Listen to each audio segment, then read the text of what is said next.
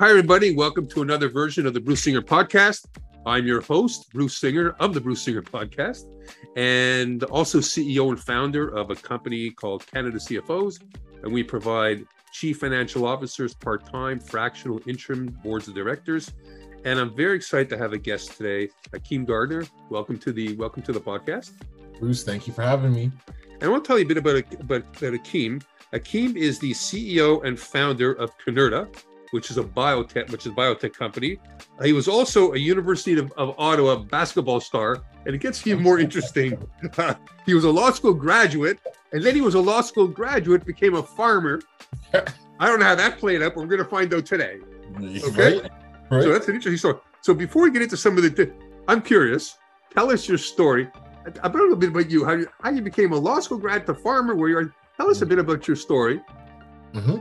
I'll t- uh, uh, uh, in a nutshell, I'll keep it keep it simple. My story is one of um, hard work, being in the right place, right time, being resilient, being a little bit stubborn, and always knowing that there was something greater out there that we just had to find and get to, almost if you will, right? Yeah. Um, um, as you mentioned, um, I'm a former University of athlete. We're not going to tell my teammates that I said I was a star player. You said that, not me. right? I said that. I said.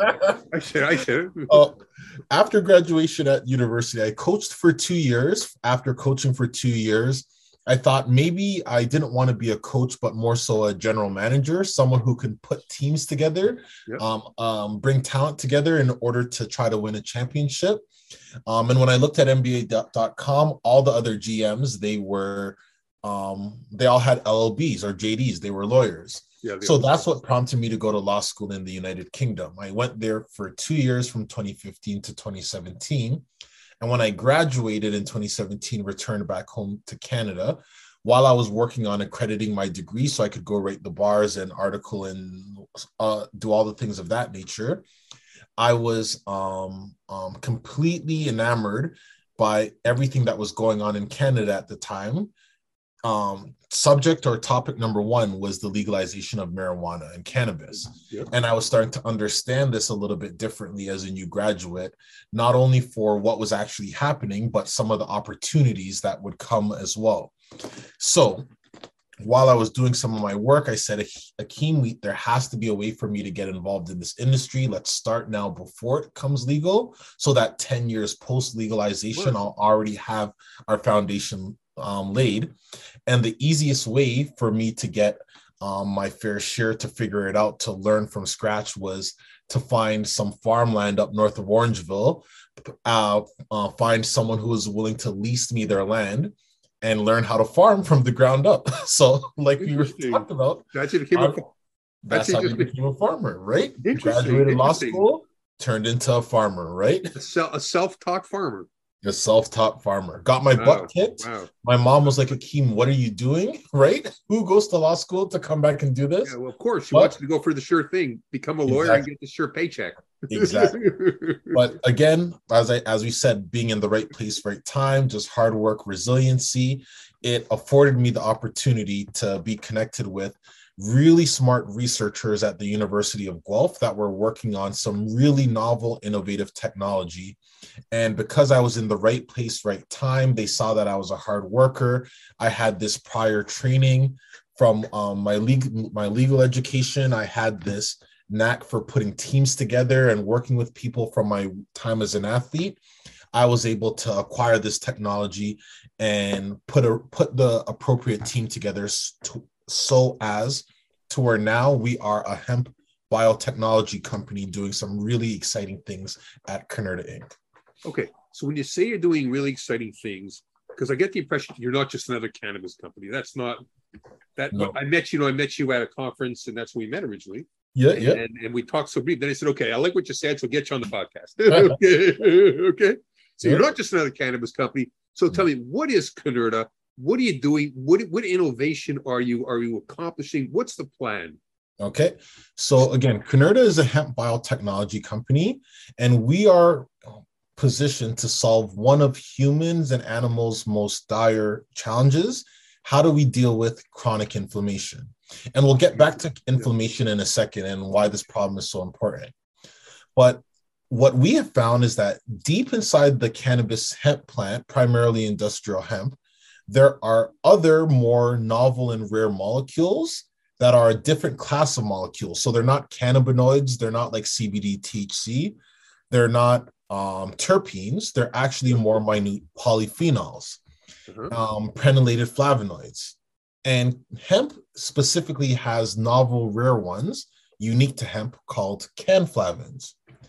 These cannflavins are known to be extremely potent in anti-inflammatory effect, and they have some unique, interesting characteristics where they operate in the body in our pathways that are different, more safer than our traditional NSAIDs, or and they are also non-addictive like opioids. So us at Canurta, we're harnessing the power of these cannflavins in order to make novel therapeutics that can either be natural health products. Um, we met at the CHFA conference um, um, there with Natural Products Canada, but also in the future, if all thing goes well, all goes well, like we think it's going to go, botanical drugs and medicines as well. So this is a little bit about what our work at Canurta looks like. How do we produce these rare molecules? Usually, these molecules are found in under 0.014% of the plant's biomass, so extremely rare. So for us, it's about how do we produce them at a commercial or clinical scale? And then once we're able to produce them, how do we put them in clinical or therapeutic assays so we can know how they can treat both humans and animals alike? Interesting. So is it as a consumer, what I, I digest, I, I, am a layman here. Mm-hmm. I, I, I get in a pill form or in a food form or, or how does it how do i how do well, i how do i get with the program how do i how do i, I because yeah. like the last thing look i've had i've had inflammation mm-hmm. and the doctor prescribed me the mother one pill it's like candy it's called uh what's that what's that medicine it's it's um oh man i forget the name everybody it's very common it's very very serious drug i don't remember the name it will come up but mm-hmm. if i if i'm interested or, or anybody interested what is what do they do? It's a pill. It's going to be a pill, or now they can they can buy it now, or so we can't buy our products as of yet. Okay, we're in the early phase of launching products, right? And if we have it my way, we'll be consuming these and everything. Polyphenols and, and flavonoids, they're actually quite common in our diet. You see in your background all the fruits and vegetables you have. We have polyphenols in everything we consume. Humans eat them all the time.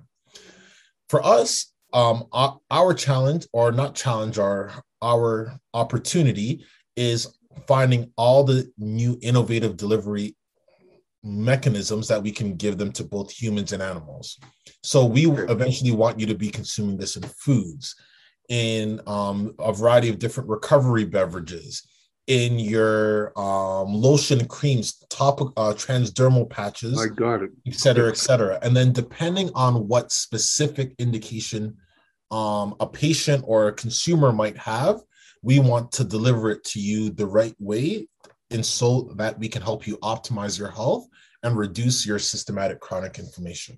So it would be an ingredient, it would be an ingredient in other products, an ingredient? An ingredient, starting it as an ingredient and then again, um, as fun as as much fun as we can have rolling out different brands, different therapeutic products, et cetera, et cetera. Very interesting, very, very interesting, you know because inflammation is a big uh, is is inflammation is a big problem. And typically, with the medical profession, I'm not criticizing, they're trained to prescribe uh, anti-inflammatories. Mm-hmm. You know, to but then that's just I don't I don't think it helps the problem. That's just my opinion. Uh, it comes back, and it's you, got to deal with the, the core issue. Mm-hmm. The core issue. It's prednisone, by the way, is the big one. Prednisone okay. is what is what it's what prescribed. Okay, so big problem, right? Like you said, big problem, and different than the traditional um, non-steroidal anti-inflammatories or the opioids to help you deal with your pain. Yep. Um, what we're most excited about is our molecules more nutrient-like, more similar to all other polyphenols that we get in our fruits and vegetables. So very little sign of being toxic. Humans should be able to eat our molecules and consume them on a regular basis without causing other adverse effects. Okay. And we, when looking at the science, also know that our again our molecules act a little bit differently.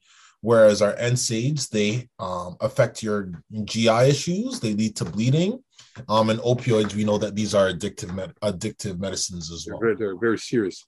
So when do you, when, based on your what you're doing right now, when do you predict that this product will be available to consumers in Canada? And is your game In plan Canada? Is your game plan global? Is that the ultimate? Well, we have our patents filed globally, right?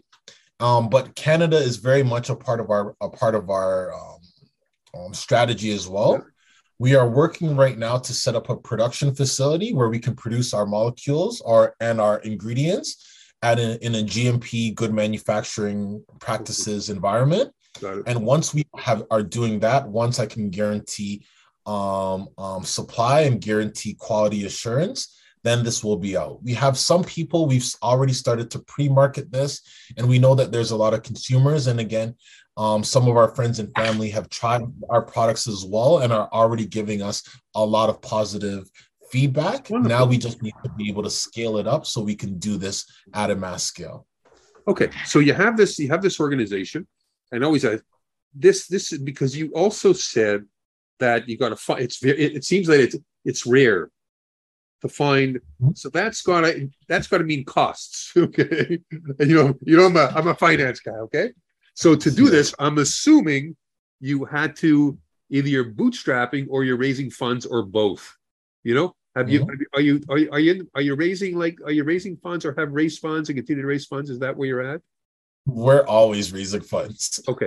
Ever I'd since, I, since the day I put myself on the farm, I've needed to find funds to help move things forward. Right? So I get, I get it. So tell us, share your story about funds. Mhm. Uh, what, what can people learn from? Because people learn from other people's experiences.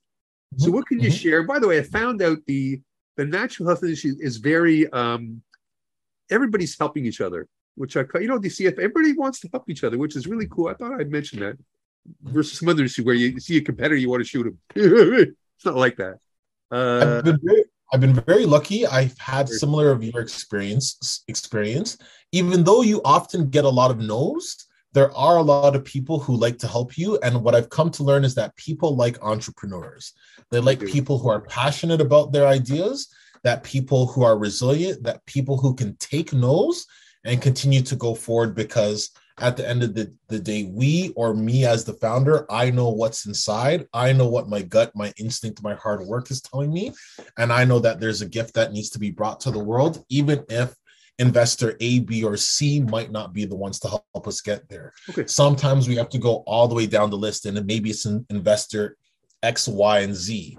If we stopped at like investor G and let the nose like interrupt us, we would never get there. So resilience, hard work, continuously learning. These are some of the things that I picked up on my journey in learning how to raise funds and how um, this all works. so the big lesson learned is keep going. Always keep going. keep going. But how do you predict? Like sometimes there's a financial element to a to a plan. Mhm. How do you can you can you can you put together assumptions and numbers? Is that challenging to put together? Like I would think I would think this you're in a new you're in a new territory here. Mhm, mhm. You're in a very innovative new territory. Since we started, since I started my journey five years ago, and since we started Canurta specifically two years ago, I've probably done thousands of financial models. Wow. I've had everyone and their friends help me build the financial models, make assumptions, test them, continue to narrow them. And I still have my financial models that I'm still continuously Wow, editing, wow, wow, on, so on wow. Okay. Well, Right. congratulations. And just before we come to the end, because we do keep it short, Mhm. um, w- so what what is the few uh, like the few? What is the in the in the fu- We talk actually talking about the future. Mhm. Uh, is there anything else that we missed about the future? Because you happened to take away my question before I asked it. So I'll, I'll wrap this up by saying yeah, please. why we're tackling inflammation. Yeah. We know that systematic chronic inflammation is the root cause of 50%, over half of all human mortality. Everything starts with inflammation, turns into heart disease, turns into cancers, turns into diabetes, arthritic problems, and more. So ultimately, by being able to tackle the root cause of inflammation, we should be able to help a lot of people live half, happier, healthier, longer lives. And this is a very important mission that we're on at Canurta. So in the future, this is what we aim to see a world where we can live longer, live happier, love our loved ones longer, and benefit with safe medicines without a bunch of serious adverse effects. Well, look, bless you. You're on blessings to you, your, your team. You're on, a, you're on a wonderful mission. You're doing something different, but your goal is ultimately to make a difference in the quality of people's lives. And I thank you. And I look forward to hearing more about your organization and you. And I really appreciate you coming on the Bruce Singer podcast. It was great. And if people want to learn more about you, hey, if somebody somebody gets inspired mm-hmm. and want to know about, uh, there's the ambulance. the ambulance. I live in here. There's lots of ambulances. Uh, if somebody wants to reach out to you, and let's say someone does want to know more and is a potential investor, mm-hmm. is your website to reach you? What's the best way to connect with you? You can always go to um, Canurta.com. Okay. You can message me on LinkedIn at Akeem Gardner or Canurta Inc.'s LinkedIn, or I'm also um, on Twitter at 1AKG on Twitter. Thank you. Thank you so much, Akeem. It's been it's been a real pleasure and very, very insightful. And thank you for coming on the show. Thank you very much, Chris. I appreciate Take it. Care. Take care.